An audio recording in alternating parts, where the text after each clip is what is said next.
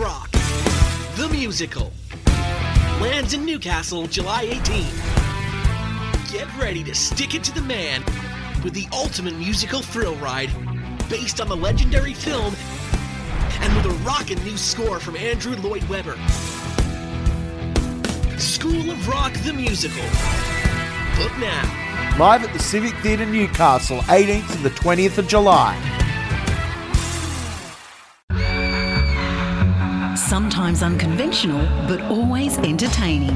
They're kooky and they're spooky. It's time to cross to the other side. Welcome to Spooky Sundays with Anne and Renata.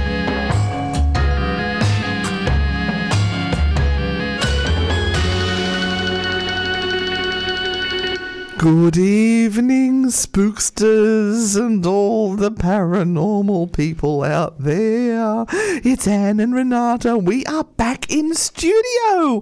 We have come back from our travels. We've come back from the dead. Yeah, and we are here to entertain you with all spookiness for the next two hours. Mm. Some say it couldn't happen. Some say, I wish it didn't happen. But here we are. Some thought we would never come back. Some were hoping we would never come back. But guess what? yeah, you can't We've get rid of us. ruined your plans. We're like that dog poop in the shoes that you can't get out the in cracks. the grooves. in the yeah, grooves. There's usually a piece of grass in there as well, and it just makes things really horrible. and we've hit the bottom straight away. Hmm. Now, Renata, did you have a good time? I had an amazing time, an amazing time. Other than nearly breaking my shoulder and having a, a racking cough for three weeks, it was fantastic. Yeah. And thank you so much for sharing that cough with me You're right at the very end. You're welcome. You're welcome. That's what friends are for. Mm, yes, um, uh, most amusing. We were at was it Crumlin Road Jail, mm-hmm. and uh, that's one of the ones that we have covered on True Hauntings. And we'd just come out of all the jail cells, and she was looking down this long corridor and the, all the old rock work that was there, and the jail cell windows. Wasn't looking where she was walking, and Mm-hmm. went arse over on some stairs that were behind her. That was Bodmin Jail, actually. Oh, Bodmin, Yeah. Bodmin, and um, the the way the stairs were laid out is that she managed to hit her knee, her hip, her shoulder, and her head. And my head. Uh, and I, I always do these things in slow motion. And here I'm So I, thinking. can't, I can't stop myself. But Uh, she's got a broken hip. That's it. The holiday's done. but no. Speaking of, speaking of, we've got an aged care story. I do believe. we do. Let's kick it off We with do. an aged care story. no, Please no, tell no, me. no, no, no, no, No, I'm, I'm no, no, going no. with the creepy doll painting. Oh, you didn't tell me about that one. Yeah, creepy doll painting. This is news of the week, uh, and uh, if you want to see the creepy doll painting, then you have to go to Newcastle Live Radio, the Facebook page, a community page, Newcastle Live Radio on Facebook, community page, and you will see this masterpiece. Now, this masterpiece has actually been shown um, all over the world because people just think it is like uh, look it's it's close to like uh, Leonardo da Vinci and a Van Gogh Right. So okay. So that's that's just how good it is wow. yeah I'm gonna have to have a look now. yeah you please do Yeah, I'm just do I'm struggling to hear out of my headphones at the moment. It's only coming through one ear, so I'm I'm going to try and fix that while you talk. all right so I'm going to go with the story a collector claims a cursed doll painting brought a plague of insects into his bedroom and killed his pet hamster hours after. Is that the excuse he used for his hamster dying? Was there gaff, gaff tape nearby? Don't make me lose. I went there Don't make already. me lose control, please. Uh, yes. So Dan Smith uh, said buying it was the ultimate bad decision as it wreaked havoc on his life, costing him sleep, his health, and his peace of mind. Collector Dan Smith said that this cursed painting completely ruined his life. Um, now, Dan, thought to be an alias name because, geez, I wouldn't be putting my name to this either, explains in a terrifying eBay listing how he ignored a warning from An a- eBay listing? Yes. I missed that one. how Oh, he damn it. ignored a warning from a flea market storeholder that no good can come from this painting. Now he's trying to get rid of it, claiming his fears. Uh, oh, he fears he will go insane if it stays in his house. I don't blame him. You need to take one look at this masterpiece. Well, I'm trying to get it uh, up online But now. you'll a you'll be able to explain to people who aren't seeing it what this glorious piece of artwork looks like. Oh, geez, there's some scary stuff on there, including pictures of us. Yes. So it looked adorable with two innocent seeming dolls portrayed in it, but she was right. Don't be deceived. I don't know whose cursed blood was mixed in with the paint to create this piece, but its powers are strong. Geez, you're going back a long way. I know you because I've just re- I've realised I'm on Newcastle Live instead of Newcastle Live Radio. So Um, I'm a little slow. Come on, give me a fair crack here. I'm doing well. Okay, the painting shows an old fashioned doll and a rag doll in a peaceful green background, which Oh, yes, I've got it. reminded me of spring or rebirth. Yeah. How did they get spring or rebirth out of oh, that picture? I have no idea. I have no idea. Isn't it glorious? Wouldn't you love to have that hanging in your house? No, no, I would not. But after a nightmare few days, Dan adds how wrong I was, as this painting only represents the ends of things.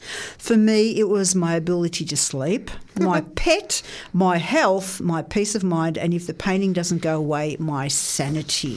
So I'll just describe what it is. It's two dolls. Uh, the one on the left is sort of like a little chubby, typical looking doll in a little pink dress. Um, she's got blonde, short cut hair and blue eyes. Uh, the proportions of her body are all wrong. Um, the dress is disturbingly short. And you can see disturbingly amount of her inner thighs, uh, and then we have a little uh, like a Raggedy Ann doll, but it's got skinny pink arms, skinny legs with little brown shoes on, and looks a little bit like Janet's red hair sticking out everywhere, and just a very simple smiley face and eyes and button nose drawn on. It's it's not Leonardo da Vinci. No, no. Dan, based in the US, said he hit an epic losing streak as soon as he took the artwork home. That night he felt an invisible river of chills and later woke to find an insect crawling over his face. Horrifyingly, he claims that he then found a crack in the wall with maggots and adult insects crawling out from behind.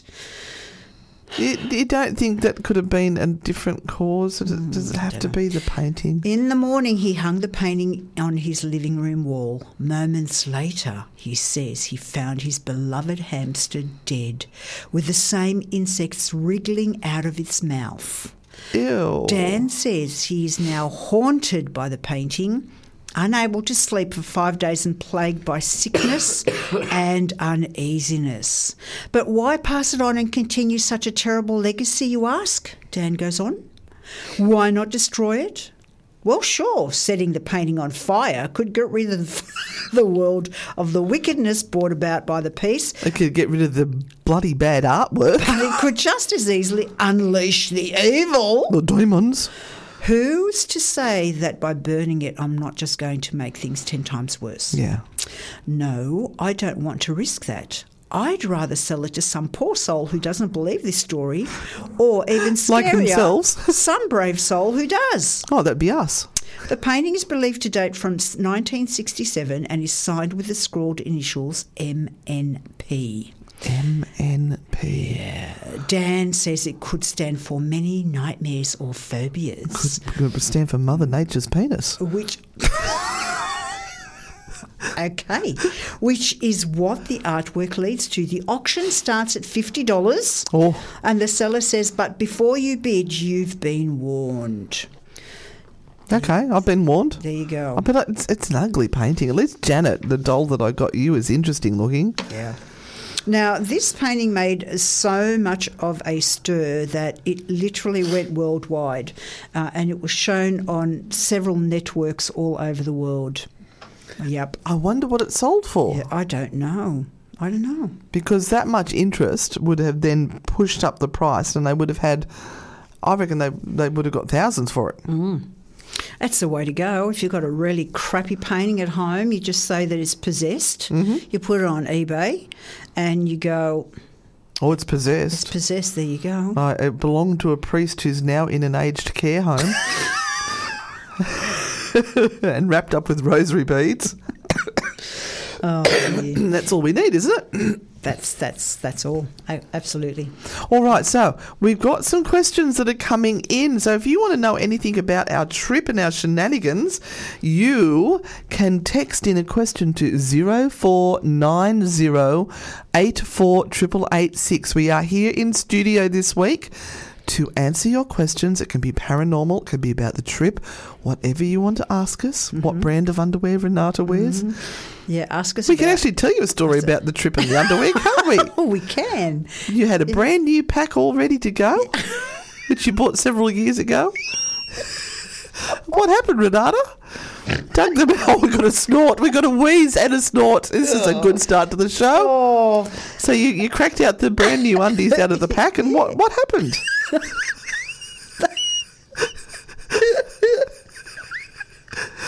They didn't fit. they were too small. Which is very sad. So I had to wear one pair of undies until I could go to the shop and buy um, some bigger ones. oh, And I wasn't going to offer to share mine. so embarrassing. Oh my God. Yeah. yeah, so for one of our first shopping expeditions was for undies. I always forget something. Yeah. I always forget something. I don't think I forgot anything this time.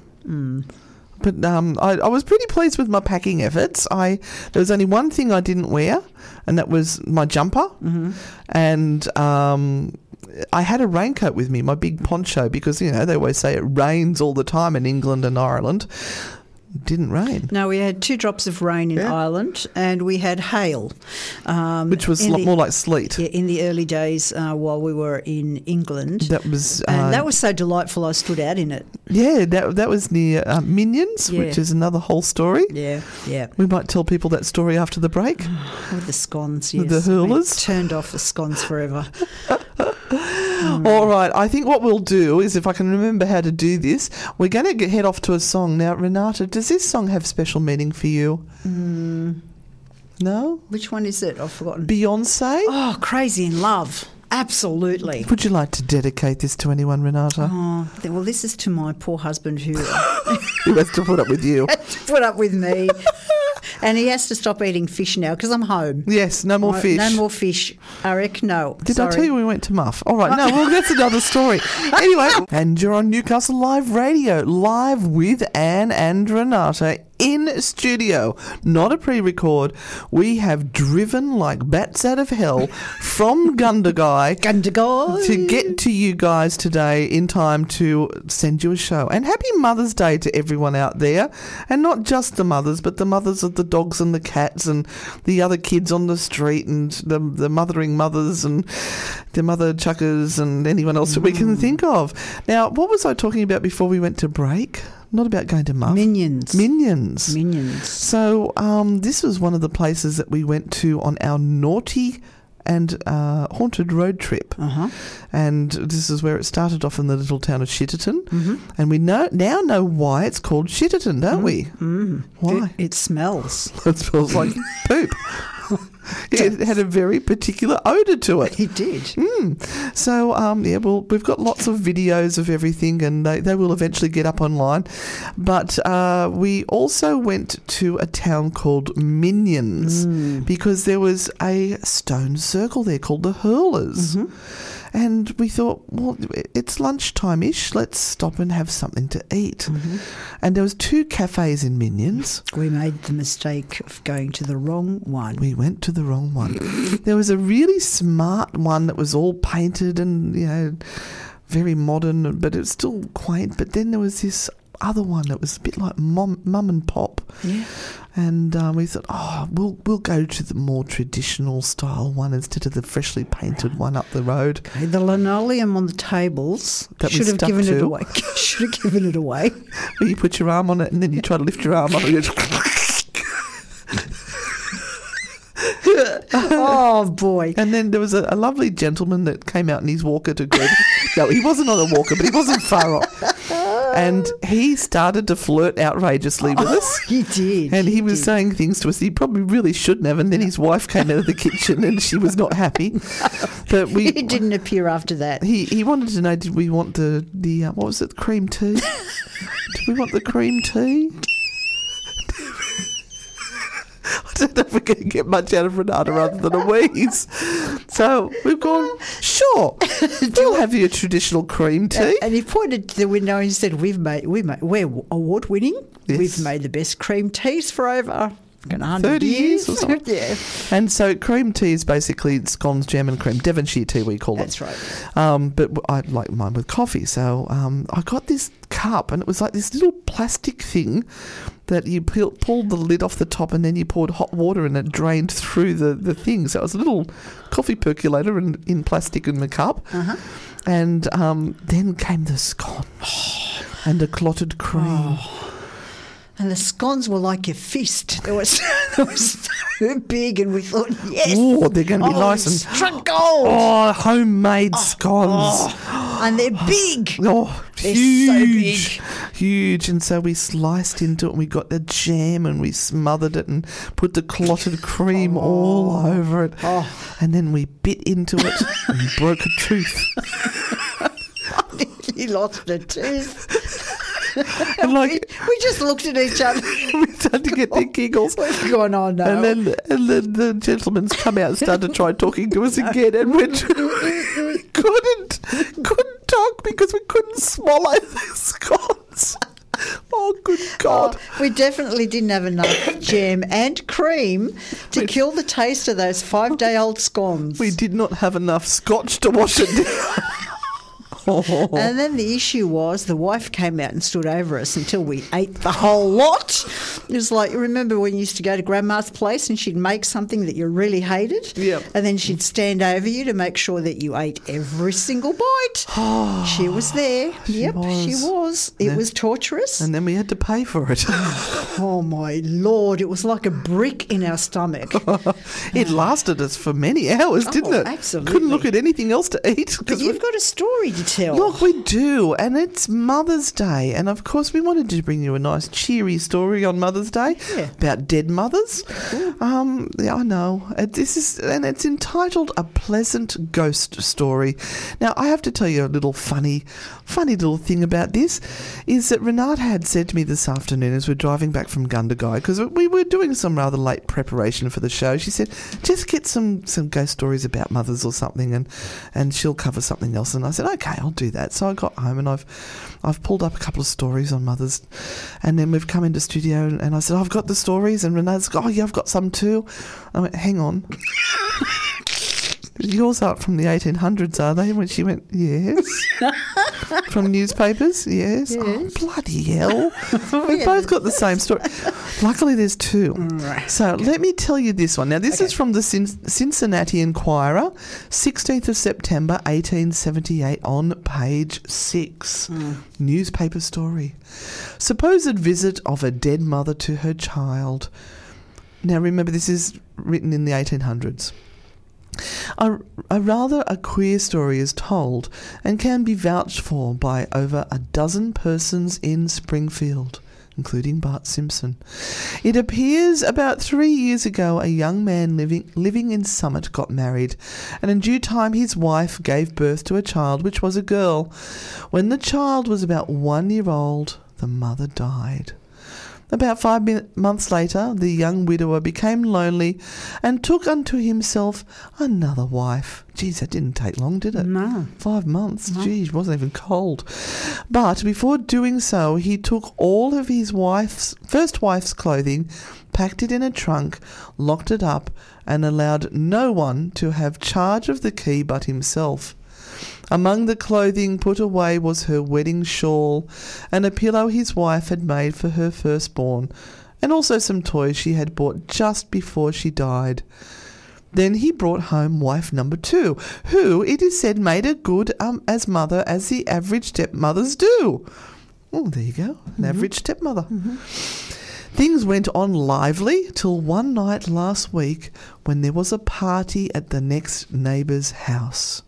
So after putting the babe in its little bed, the father and mother number two went over to spend the evening at the party. So did that mean they left the baby I alone hope in the house? not. That's just horrible. Ah, different times then. Shortly after they left, two men came along on their way to the party. Also, they saw a wonderful light in the house as though it might have been on fire. I don't call that a wonderful light. They also heard the cries of a babe as though in great pain. They went to the house, and as soon as they reached the door, the light went out, and all was silent as a grave within. They hastened on to the house where the party was and told the man what they had seen and heard in his house as they came by. Five or six men, including the owner of the house, started to investigate the report. When they arrived, they found every room and door fast, as they were when the owner left.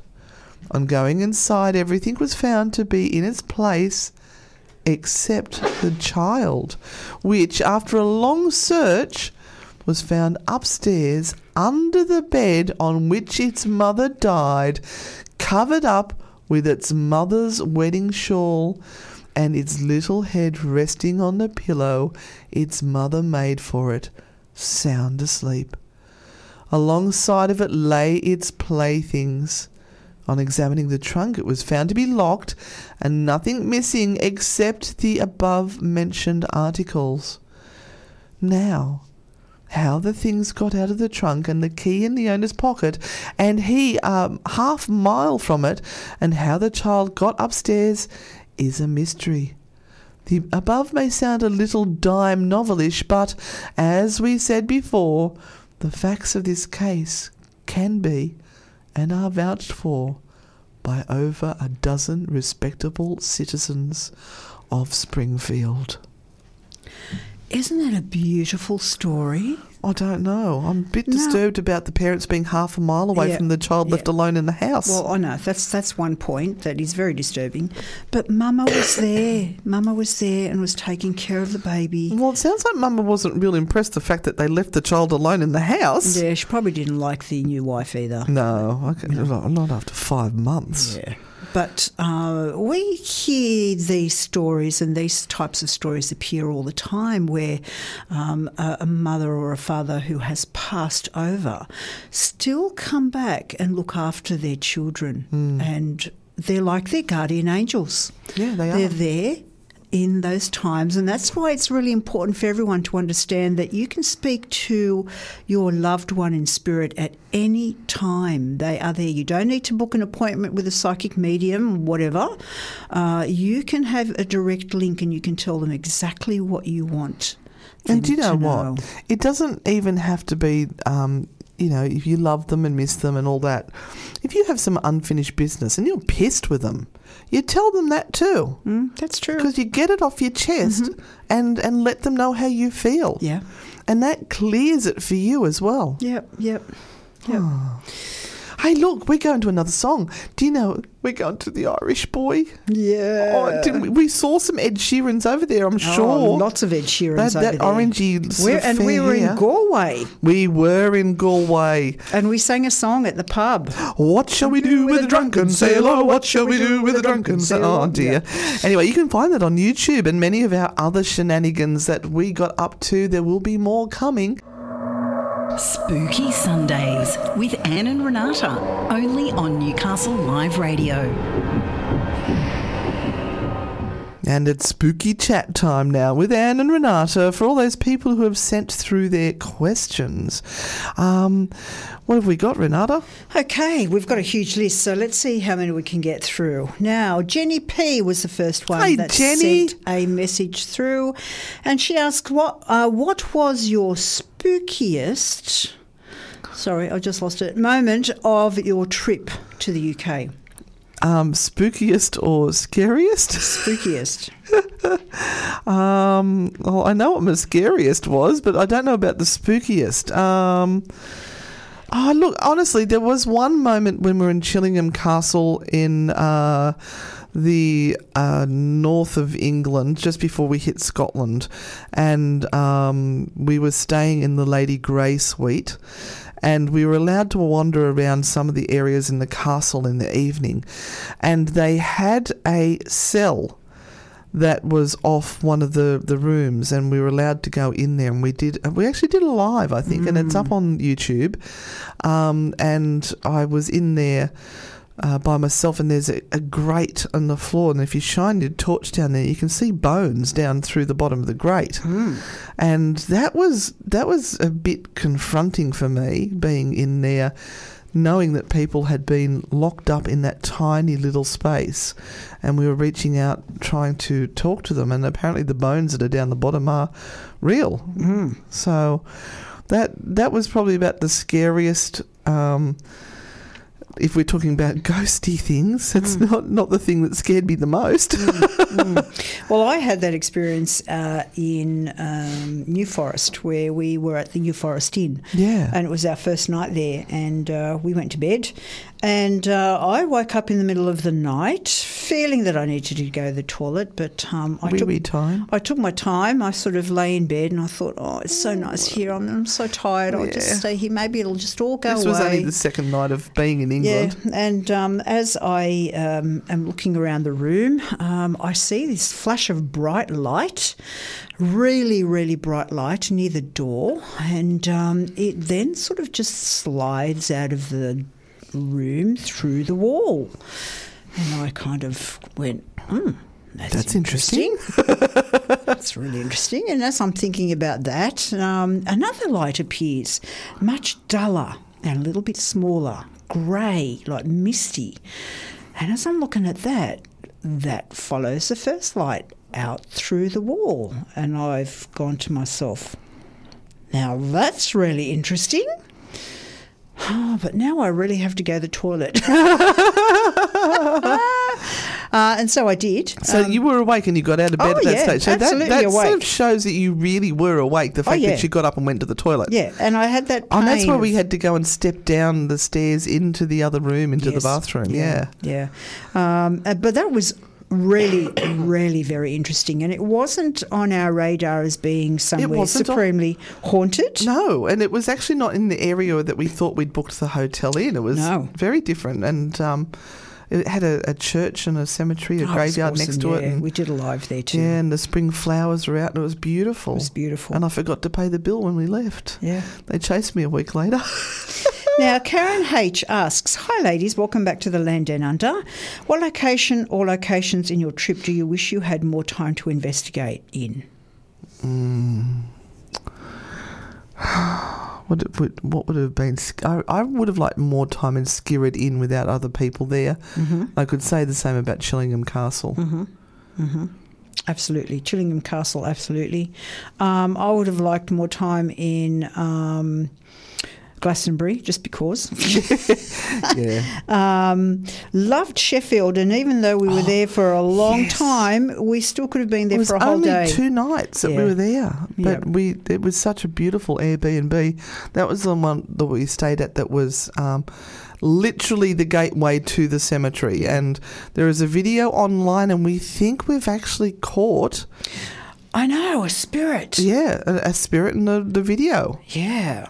Um, it's quite astounding. We've we've taken screenshots of it and we've sort of examined the the frames coming up to it, and there is no explanation for this this figure that's peering from behind, And, the, and it doesn't touch the ground. Yeah, and it- it's off it- the ground. it appears and then it disappears. Yeah, really quickly. Yeah, that's fascinating. Absolutely fascinating. Um, oh, look, most everywhere where we went, I think we would have loved to have spent more time. Um, yeah, more time. Um, we have a message from Jules. That's who Hey, says, Jules. Glad you arrived home safely, love and light. Maxine says, Welcome back, ladies. Now, Barb says, uh, Hello, beautiful aunties. Oh, thank you, Barb. So, so, so very glad uh, you're both home safe and sound. Really very happy to have you back. Uh, just wondering. This, sorry, these messages keep on disappearing.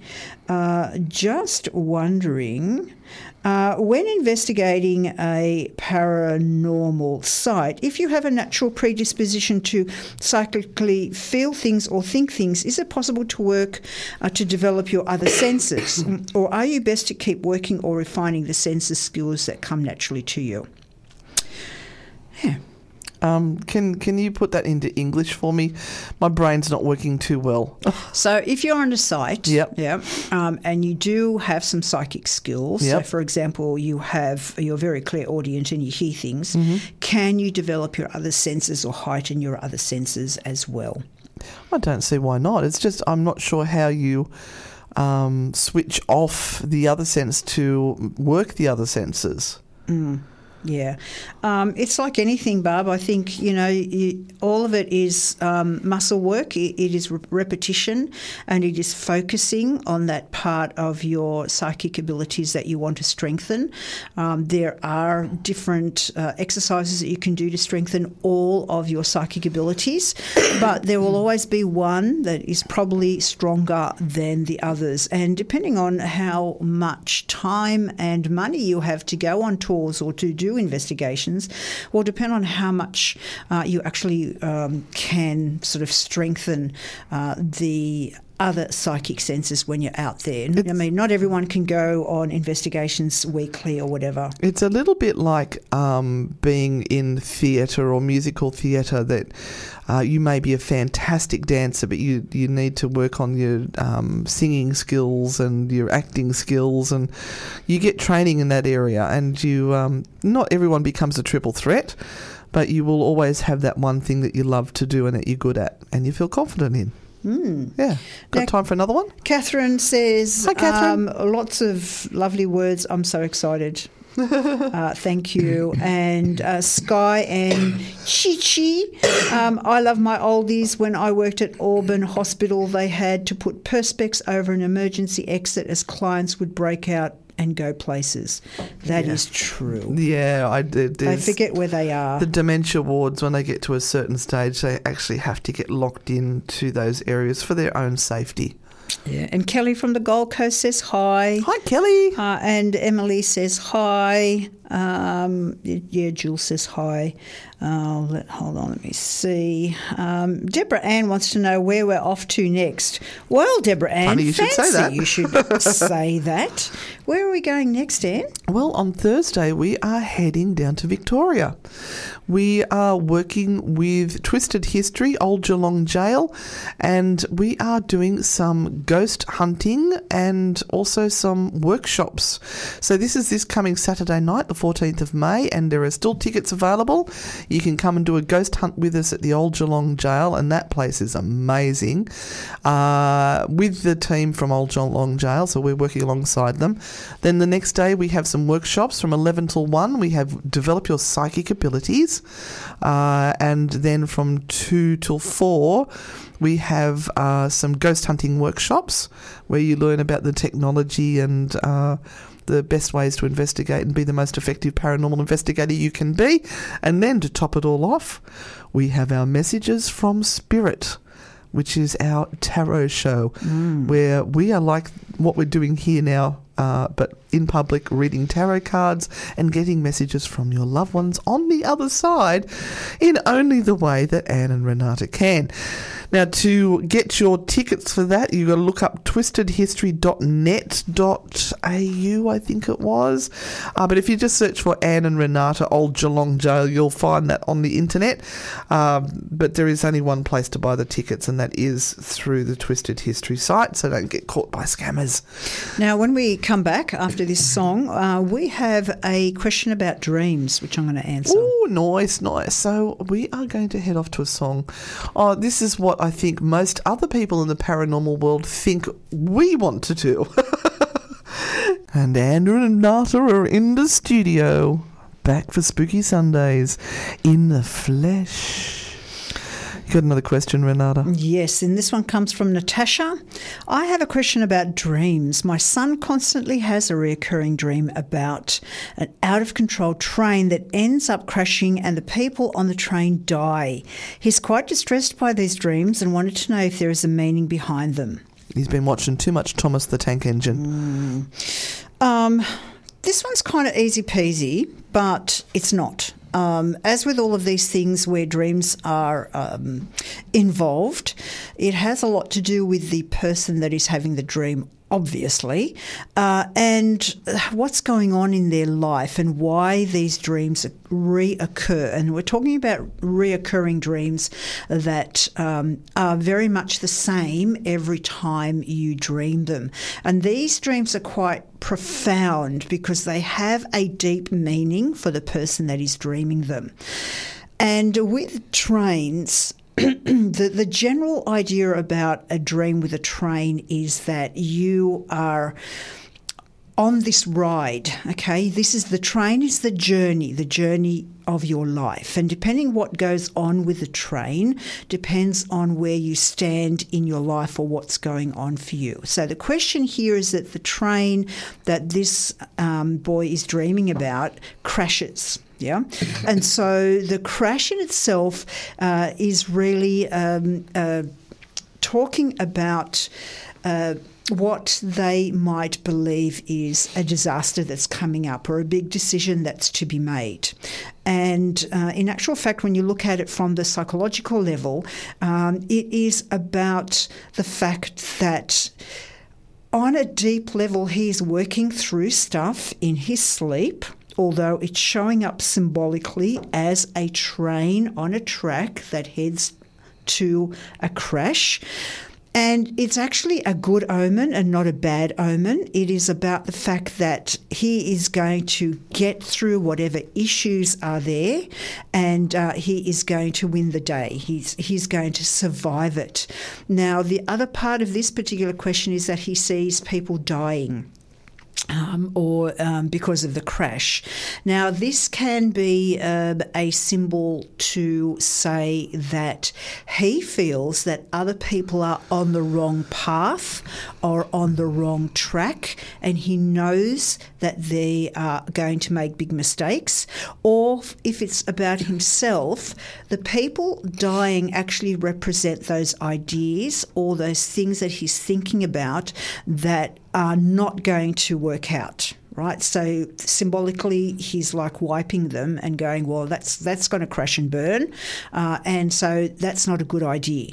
So uh, he may be going through something at this point in time, and in his mind, uh, he wants to be the person in the train that is directing the train down the tracks and keeping going, and he's going to smash through these problems, and he's going to keep going. Uh, and if this is a reoccurring thing, this may come up when he's very stressed stressed or anxious about something, and this is just the symbology that, that is being used. Um, it's not literal. For him, yes. So it's not literal. It's not about the fact that he is actually seeing um, a crash. It's not a clairvoyant thing. Yeah, it, it is the way his mind is working through problems and issues, and it's coming up um, using this sort of dream symbology. Now, I love how with the other questions that people have texted in, you've you haven't opened the questions, uh, the, the messages, and seen all the questions. You've just said, hello, ladies. Oh. Well, you, you missed out on this one. Hi, ladies. I always fart when in cemeteries. I do feel relaxed, and that's possibly why, but whatever the reason, I always apologise to the person of the grave I fart in front of. Am I weird, or is this something that has happened to either of you before? This is Jules. A serious question. Yeah, Jules, I, I can't say that it's something that's happened to me. But what normally happens is if you are with a group of people, um, you try to be a little bit polite about the, the situation you're in. And then I find that I hang on to gas that normally I would just let loose if I was home alone. Um, and I've this happens on our tours. People's tummies start to rumble mm-hmm. and grumble and, and growl and things, and then it just you know sometimes they put headphones on, they forget, and they let them loose.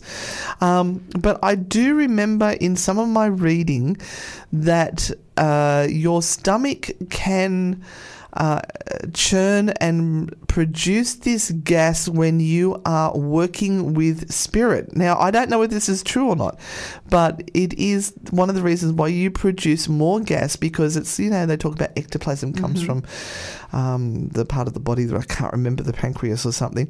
Uh, and it's the, the stomach juices and everything are all involved in this process, and you produce more gas. So maybe it's just that it's a sign for you that that's someone that wants to talk to you. Or I could be talking crap. Mm. I'm just going to repeat what I remember. Mm-hmm. Okay, well, that's a good theory. It's a good theory. It's a good theory. Now, look, we actually have to head off to the news. We've got to get through a song before we do that. Um, we might answer some more of these questions when we get back after the break, but we do have some stories for you as well. It's time to cross back to the other side. Welcome back to Spooky Sundays with Anne and Renata. And welcome back for the second hour of Spooky Sundays with your hosts, Anne Rekovich and Renata Daniel. And I'm in the hot seat and I'm going to read you one of these wonderful stories that um, I found about working in aged care centres and what some of the um, assistants and nurses go through. Now, this uh, information has actually been gathered by a uh, company called Hello Care and they actually sent out um, a sort of an information thing to ask some of the nurses what some of their experiences are because there is a lot of information around with regard to uh, the elderly uh, having these experiences that are all about seeing their loved ones coming for them um, before they pass. So I'm going to read you some of these stories here.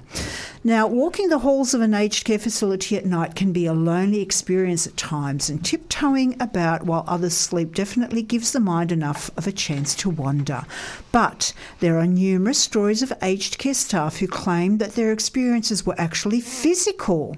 One anonymous nurse claims that she was pushed while walking down a corridor, and another claimed to have felt a slap on the back of the legs while working completely alone. But the most common supernatural experience amongst aged care workers is experiencing call bell alerts in a resident's room after they have died. We heard a multitude of stories from aged care workers who witnessed repeated call bell alerts coming from empty and locked residents' rooms. And many staff also recall hearing new aged care residents speak candidly about witnessing ghostly apparitions after moving into the room of a recently deceased resident. One of the more captivating stories came courtesy of a carer who had spent over 25 years working in the aged care industry, who recalled an experience that involved a resident dying a short time after their birthday. According to this story, the carer had just walked into the hallway to begin her rounds when she noticed a bouquet of helium balloons standing still in the hallway. That they were uh, courtesy of a birthday celebration for a recent deceased resident. The carer continued doing her rounds until eventually, feeling as though someone was behind her, she turned around only to notice that the balloons had followed her on her rounds all the way into the office. Yeah, but that happens sometimes with static. Shush. Oh, God. Causing the carer to walk outside and set the balloons and the resident's soul free. Oh, You had to spoil that one, didn't you? I'm Anne? sorry. Now, ex nurse Carmi Walker grew up knowing that she wanted to be a nurse, and her early days training um, was in an extremely old hospital in England, bought, um, and that brought with it a number of experiences that were very out of the ordinary. I was working night duty with another girl in the Florence Nightingale ward, and we looked after 30 patients who were behind curtains. We heard the big doors open very clearly because they were massive and made a very distinct noise, said Kami. We both assumed that it was the night sister doing her rounds, and we were waiting for her to poke her head through one of the curtains and say hello. We eventually grew suspicious after not seeing or hearing anything, so we looked out from behind the curtain and we saw this thing that looked like an old wool nurse making its way up the ward. Now, Kami continued. The person we saw was wearing the old style big hat and old uniform with the cape, and we could only see the figure from the knees up. As it turns out, many people had seen the same thing, and it was believed that this was the ghost of the old night nurse still doing her rounds. It's Florence. And the reason we could only see her from the knees up was because the floor had been renovated and she was still walking on the old floor below the ones that we were actually walking on. There's a story exactly like that at Newcastle Hospital. Ah, and also the story about the Roman centurions, Yes. where the road was uh, much lower Mm-hmm. back then. Yeah. So it's residual. residual. So, one thing that became very clear when looking into this subject is that the majority of aged care staff who claim to have had supernatural experiences seem to have handled these situations with an amazing sense of poise. In fact, some aged care staff even adjust their style of care to include the spirit of a resident. One aged care worker shared a heartwarming story about how staff at their facility ensure that palliative residents have a lamp that emits a soft light that stays on at all times and that a window or sliding door is always left open a fraction, as most staff at this particular facility believe that this stops a person's soul from being trapped in their room. As obscure as this sort of ritual may sound initially, many aged care staff actually revealed that they also did similar things that they felt assisted the residents in the afterlife. Yeah, and it's more for the, the staff than the, the people that have passed, but makes them feel better. Yeah. Gives them something concrete they can do. Yeah. And generally speaking, a lot of aged care staff tend to be very easygoing and have an extremely practical attitude. So it should come as no shock when one of the aged care staff who was asked about her experience replied, Who? The ghosts? Yeah, well, they're always here. No. Isn't that nice? That is nice. Yeah. I um I have the privilege of working in aged care as a music humour therapist, as many of you know, and uh, uh, to watch the the nursing staff and the aged care staff sit with someone who's in their final stages, their end of life journey, they call it. Um, it takes a special soul to do that. And they do it with such dignity, and, and they have most of them have some stories about um, weird things that have happened when people have passed. Well, I know I was there when my father passed, and um, he uh, made sure everybody had gone home, which is what he, they they often do for some odd reason. Uh, a lot of people who pass do not want their loved ones to see them at that stage, and I told the whole family to go, and I said I'd, I'd sit with him um, just to see how it, it goes, and I'd actually gone out and. Uh, called my husband and said, I think I'll be home soon because he seems absolutely fine. I, I don't think anything's going to happen. He'll be absolutely fine. When I walked in, all hell had broken loose as far as he was concerned, and I called the nurse and everything. And um, my father sat bolt upright in his bed, looked into the corner, and said, So what happens now? What? Oh, So- I'm covered in goosebumps. So what happens now? And then the final stages occurred, which I won't go into. Yeah. But I, I will remember that forever. Wow. Yeah. And I was with my mum when she passed, and I was on the toilet. And I've told this story before. I was on the toilet, and they said that she wasn't wasn't going to last much longer, a couple of hours. And we had these beautiful tubular tubular bell chime out the back, and I heard three distinct bong, bong, bong. Which, if you know how that those bells work, Yeah. they've got a bong, a, a piece of wood in the middle, a bonger, uh, uh, surrounded by tubes. So to, for it to ring evenly on the one tube three times Yeah. is bloody hard. Yeah. And at that moment, I knew that she had passed, and then I heard them all calling her out, saying, "Anne, quick, quick, she's going," and uh, raced out there to um, see her take her final breaths. Hmm. Yeah. Do you think we've got uh, time for a quick, A quick quickie, question? a okay. Hello, ladies, awesome ladies. This is Tammy. Firstly, love your show and podcast, absolutely fabulous. My question is, how is it that one particular family moves into a home and experiences a haunting, but the previous family and the next family doesn't? I've heard it's all about the particular energy some people give out. This is really easy to answer because it's not the house that's haunted, it's the family. It's nothing to do with the house. So it's the family that has got something with them that is trying to get their attention. So wherever they live, they're going to have things going on until they pay attention to it. Although so I, I have um, experienced people who have uh, lived, or multiple people that have lived in one house, and um, one person has said that they have had an experience and the next person hasn't, and it's certainly not been uh, a spirit associated with the house, uh, with with them. It is certainly a house spirit. Mm-hmm. Um, Is it because they have abilities to uh, tap into that sort of thing, whereas the other people yeah, don't? Absolutely, they're more open. Maybe Yeah. they're more open to it. Um, there's some sort of a connection. Um, maybe the spirit leaves when they go, Hmm. and the, the spirit says that that's enough. I've I've done my time. Um, Yeah. I can't cope with somebody else coming in. I'm I'm out of there. Or the spirit doesn't like what's going on in their house. True, that's happened before. Oh, thank you, Tammy, for that. That was a great question. Mm. So we're going to our next song, and um, Are we liking Renata's songs? Let me know. 0490 848886. I want to get a poll to see if she's done some good choices or not. boo. That was something different. It was. It wasn't welcome back to the studio. Oh no. but welcome back to the studio with your host Anna Renata here on Spooky. Our words are starting to slur together a little bit. We we have been very busy lassies, and uh, we we are putting on a brave, shining, smiley face of non-exhaustion. Is that correct, Renata? Absolutely. I have got a book in front of me that has a story. Mm-hmm.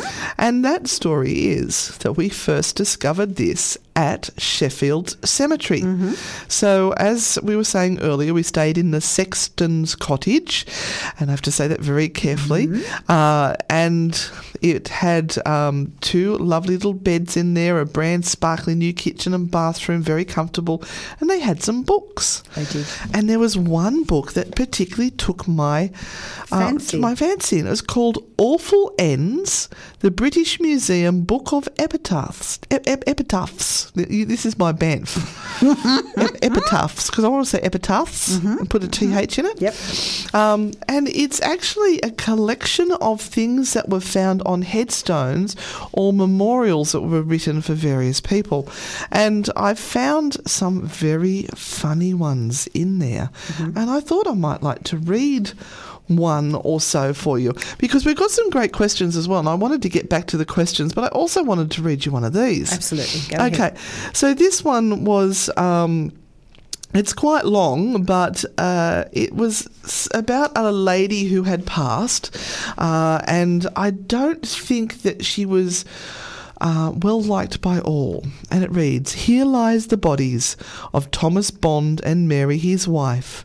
She was temperate, chaste, and charitable, but she was proud, peevish, and passionate. She was an affectionate wife and a tender mother, but her husband and child, whom she loved, seldom saw her countenance without a disgusting frown, whilst she received visitors whom she despised with an endearing smile.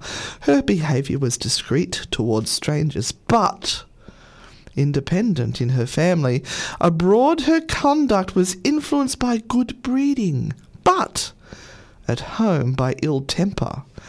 She was a professed enemy to flattery and was seldom known to praise or commend, but the talents in which she principally excelled were differences of opinion and discovering flaws and imperfections. She was an admirable economist and without prodig- pro- prodigality, oh dear, dispensed plenty to every person in her family, but would sacrifice their eyes to a farthing candle. She sometimes made her husband happy with her good qualities, but much more frequently miserable. And uh, with her many failings, insomuch that in thirty years cohabited cohabitation, he often lamented the um, now I've got to get this the morga of her virtues. So that's in spite of her virtues. Had he not, in the whole, enjoyed two years of matrimonial comfort at length, finding that she had lost the affections of her husband, as well as the regard of her neighbours, family disputes having been divulged by servants, she died of vexation, July 20th in 1768, aged 48 years. Her worn-out husband survived her four months and two days and departed his life, November November 28, 1768, in his 54th year of age. Uh, William Boyd, brother of deceased, erected this stone as a weekly monitor to the surviving wives of this parish that they may avoid the infamy of having their memories handed to posterity with a patchwork character. Oh my God. Ouch. Oh, they're like. wow. Yeah. That's a mic drop. yep. Oh, That'd be a big stone. Yeah, that normally once somebody dies, everyone says lovely things about them. They're not always. No, no, not in this case. So I thought that was a classic. Yeah. There's a, a few others in there which I might dig out over the next couple of weeks. Um, Please forget my forgive my coughing and spluttering, but I had a certain friend who shared my water bottle with me when I was away and um, gave me her her disease. Did we tell you that we went to Muff? We, no, no, no.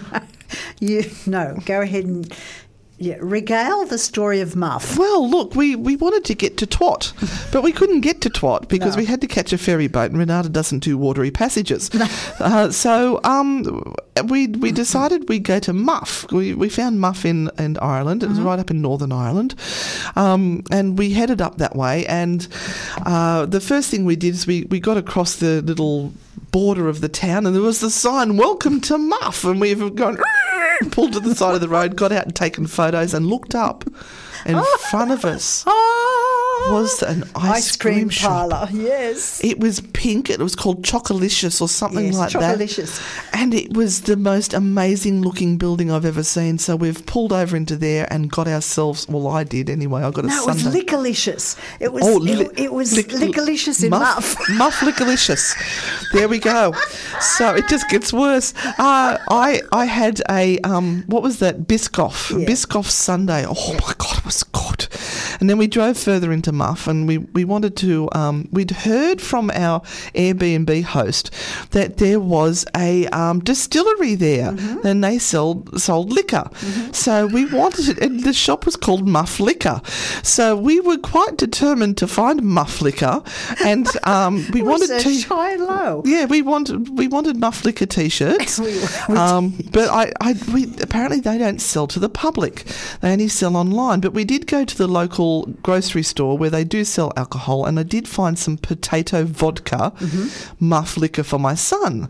Which, as soon as he got home, he he ripped that lid off and had a, a swig and said the Muff Liquor was very good. Um, and then we went searching for t-shirts for Muff Liquor. Um, we did sadly miss the scuba diving club. Um, apparently, just down the road from where we were, you could sign up, and I would have loved to have signed my I husband up. I would like a T-shirt. Um, and if you, joined up the scuba diving club, of course, you became a muff diver. Uh, but we did. I'm going to lose Renata shortly. This is for real, guys. We, we are not making this stuff up. It's for real. So we then went looking for the Muff Liquor t-shirts, um, but I we couldn't find. We found the guy who made them. Yes. we think we couldn't quite understand a word he was saying because up in Northern Ireland the action the the accent gets quite thick.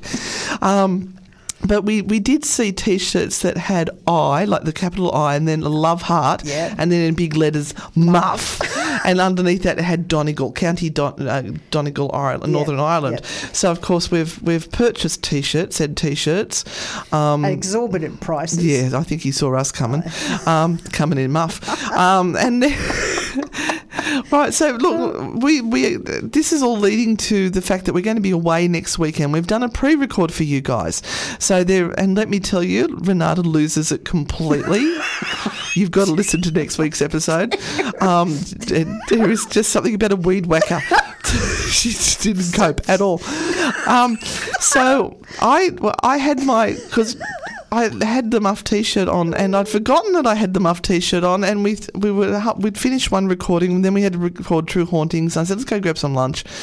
So I'm walking down to Coles there, and there's people looking at me, and they're laughing, and I'm going, why why are people looking at me? Because I'm walking with Renata, and then I've looked down at my shirt and realised I had I love muff on my T-shirt, uh, and with food spilt on it as well. it was not a good look.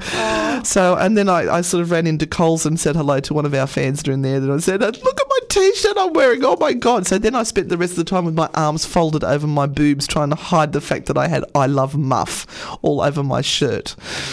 Ah, true story. It, True it- story. Could only happen to us. Muff is an amazing place, and you kind of think, oh, you can no, make Muff so much money. It's not an amazing place. Oh, but yeah. Yeah, it, it was worth the two and a half hour drive to get there just for that. It was worth it for the Biscoff sundae. That's what I'm going to say. It was, it was. Oh, And welcome back to Spooky Sundays. And uh, we have the delightful Christy with us for Christy's spiritual G spot. What? Oh. Listen, I like magical moments better. Jesus. Press my button on that one. Can we get I Love Muff on that t shirt as well? With a side of fish fingers. Oh dear, we're just going to hell in a basket. How are you, Christy? I'm good. I'm really good. I had uh, I went to work today, but I had lovely family dinner at Lee's Kitchen at Charlestown. Big shout out to Oh them. yes, best yum cha. Because they look after me nearly every week. Hello, Coco. yes, Coco was there working a little freckle off tonight, so they were very busy. But yes, it's Mother's Day, and um, if you hear strange noises in the background, it's Jetta. She's sound asleep in her blanket, and she does tend to snore. Oh, Bless Jed is a her. dog. the thing, it's Mother's Day. Happy Mother's Day to all you mothers out there. I like the way she's saying Take that. it, say it however you want. Happy Mother's Day. Happy Mother's Day. Your But mother. today we're going to be talking about something very common on Mother's Day here in Australia, and that's chrysanthemum flowers. Oh, I can't say that one. Mm, chrysanthemums. Yes, so chrysanthemums. chrysanthemums, And there's a weird E in the middle of that word too, by the way.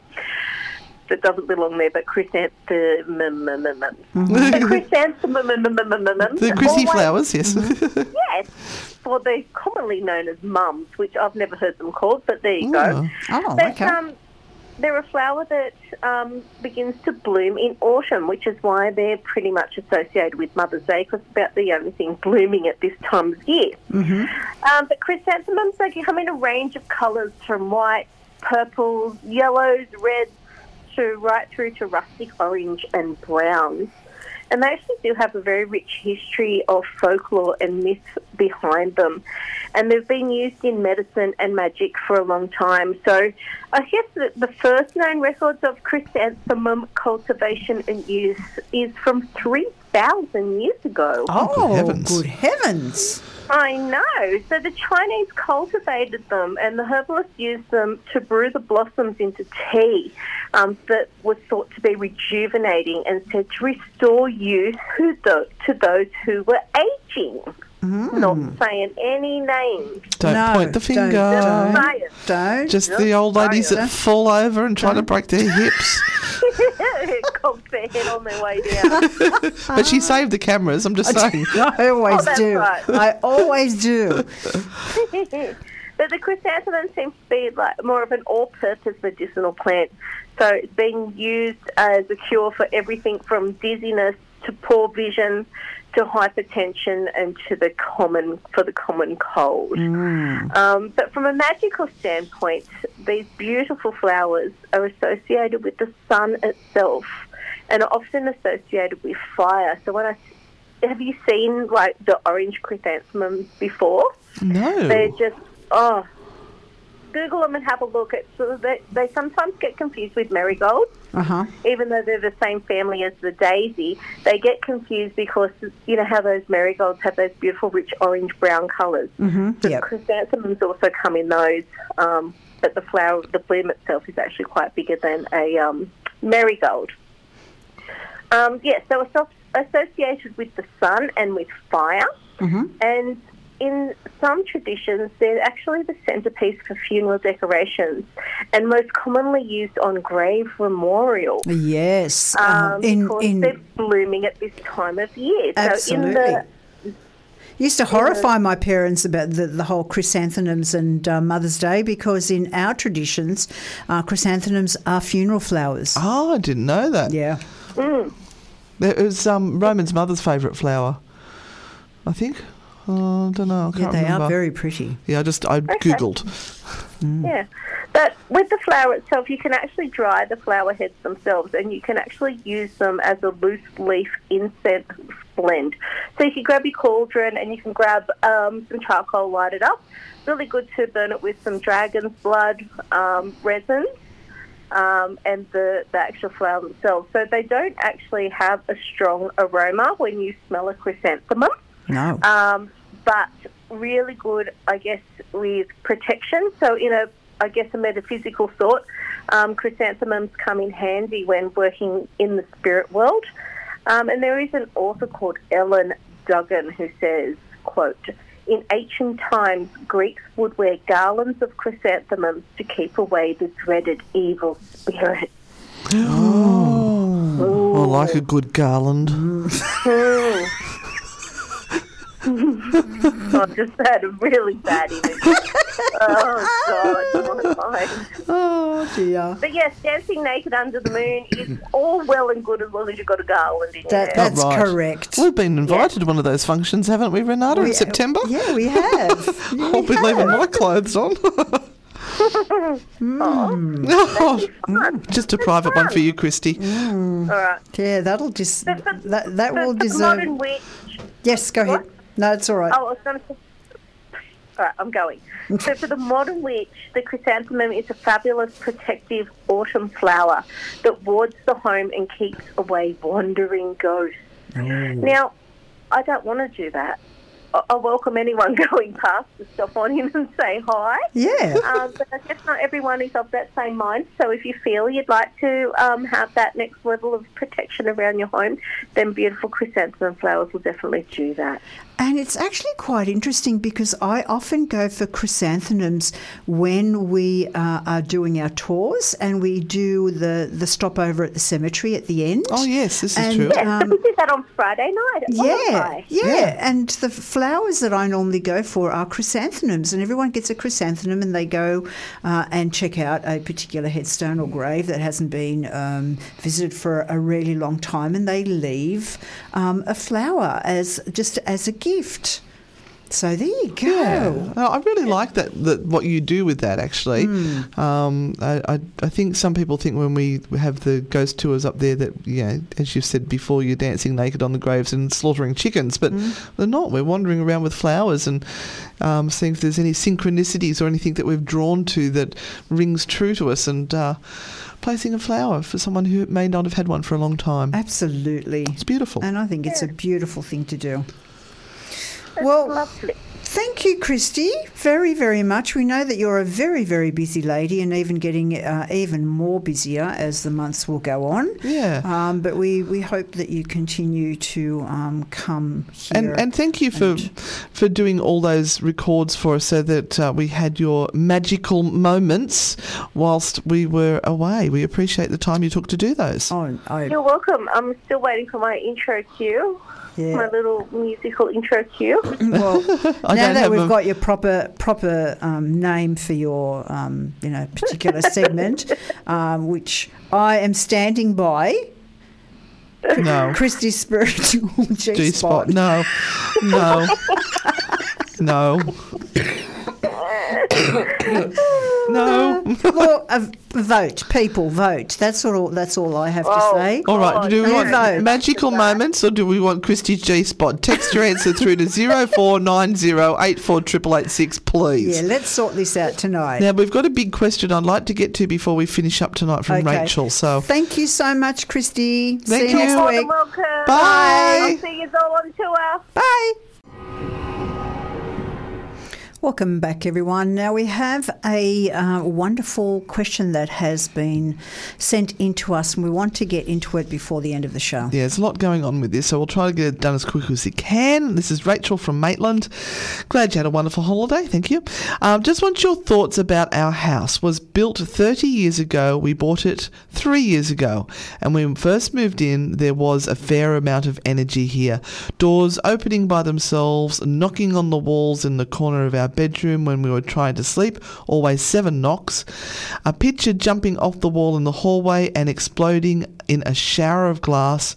The string holding it was intact and the hook solid, so no explanation for this. One night I walked into the spare room to close the curtains and into a huge black shadow. It made me jump out of my skin. It was about seven foot tall, humanly shaped. Things have been quieter lately. I do a lot of positive energy work and burn incense and sage, etc. But the last couple of weeks, when I am doing uh, a self reading or spell work, I have had smoke alarms go off. This has happened four times with three different alarms, two of which are brand new and all have new batteries and no incense burning when this happens, so can't blame that. Any thoughts? Lots of love from Rachel in Maitland. That's a lot to unpack there. It's a lot to unpack, and it's not enough information. And um, it's interesting because people will often um, send a message to us and go, um, Our house is haunted. End of story. Or they'll write one thing, and we're supposed to try and work out what's going on. Um, out of that one thing. And one of the things that we do when we encounter stories like this or when someone rings us up is to actually conduct an interview. We actually sit down and we have as long a discussion as it takes to really unpack everything that is going on. So, from what we've read or what you have read, this is poltergeist activity. Yeah, and you've got a shadow figure in there as well. Um, just the, the logical brain kicks in here with the smoke alarms. Um, just make sure that you don't have any dust or mold that might be growing in there. We've had so much rain and humidity for weeks and months that you could have just a build-up of muck inside them. So get your vacuum cleaner out with a little furry head on it and give it a good suck. And that might clear that issue out. Mm-hmm. Um, now, uh, this lady sounds as though she's quite open to spiritual work or working with energy, so that makes her quite super sensitive to things that are going on, and she will notice um, small details of change. So that's one thing that normally a normal person who isn't uh, interested in that may may um, not even know is going on. I'd like to know more information about the house, exactly Who lives in the house? um, who lives in the house? Um, you know, is there any history behind the house that we need to look at? Uh, you've lived there for about three years with things kind of being settled, and now all of a sudden things have exploded a little bit. Uh, But now, so- now they're settling again. now they're settling Yeah. again. So it would be interesting to know a little bit more about um, what was happening when things were really going off um, and whether it had anything to do with major changes um, within the house or whether you were doing any construction work or anything uh, within the house itself. or anyone with in trauma in the house. Yeah, because sometimes um, small things like renovations will set things off, and sometimes uh, also stress within the family um, can also start to do things. Now, that doesn't mean that you know the rallies aren't showing up and um, making themselves known, and that could be also for a particular reason. If someone in the family is going through stress, um, it may not be just a general kind of sense of it's a random thing that is going on. It may be connected to family. The dark um, uh, shadow figure is interesting, but as we say, because it is dark, it doesn't necessarily suggest that it is evil. It only lacks light. It is the way that this energy is showing up. They might So- not have the energy to um, manifest any further than a shadow. Yeah. So it, it would be again interesting to kind of note and see where that occurred. Um, so we would have to do an interview. We would have to come into the house and um, have a bit of a, a look around and sit down um, and see what was going on. So it's it sounds. Um, yeah, it can sound quite scary for someone who is going through that. Yeah. Yeah. If you want to reach out to us um, and send us a message and we can sort of look into it a little bit more for you, um, please do so. Yep, happy to to help if we can. Um, shout out to Sandra who said she's loving the music tonight. Good job, Renata. Thank you, thank you. Um, we've also got Bernie, who uh, is listening and supposed to be working by the sounds of it. Hi, Joanne Masters. Um, she's loving the tales of Muff, and so is Robert. Uh, hi, Robert. Uh, now, the polls are in in regards to Christy's magical moments or Christy's, what was it? Spiritual G spot. I won. You disappoint me. One. Not one person voted for mine. you buggers. Eric, Natasha, um, who was that there? Um, uh, Natasha, I think, said double dibs on that. Um, Catherine, uh, Karen, uh, they've all voted for the G spot. Thank you. I'm Thank sorry, you, Christy. you. I tried. I really did try. Oh, I love you guys. All right, you so- are my people. Next week. Yes. Now, the team is taking over for us at Maitland Jail yet again Mm-hmm. as we jet off to Melbourne to go and work down there for a few days. So Mm-hmm. keep out an eye out on YouTube, Anne and Renata, Ghost Grannies, Mm-hmm. um, so that you can follow our uh, shenanigans down there. Then we'll come back for two days and we head off to Norfolk Island for a week and a half, Mm-hmm. where once again we're working. We're running some ghost tours and frightfully good holidays down Mm-hmm. there. Um, so we'll, we've got pre-records coming for you guys, so please keep listening so that our bosses love us, that we are still keeping the show running while we're gone. Yes, please. And then we have um, a few little surprises coming up. There might be an international holiday in January next year that you guys need to start saving your pennies for if you want to come with us. oh, it's going to be freaking International awesome. Frightfully Good Haunted Holiday with the Anne and Renata. Just a teaser. But we have to go. We've got to go. Yep, uh, we're going to leave you with a, with a great song that um, really describes us at this particular point in time, uh, and especially at um, five to ten tonight. I would dare say, um, yeah, I'm not quite sure whether that fits us, but you know, we'll give it a crack. Anyway, guys, thanks so much for listening. Thanks for listening while we're away. Thanks for texting us.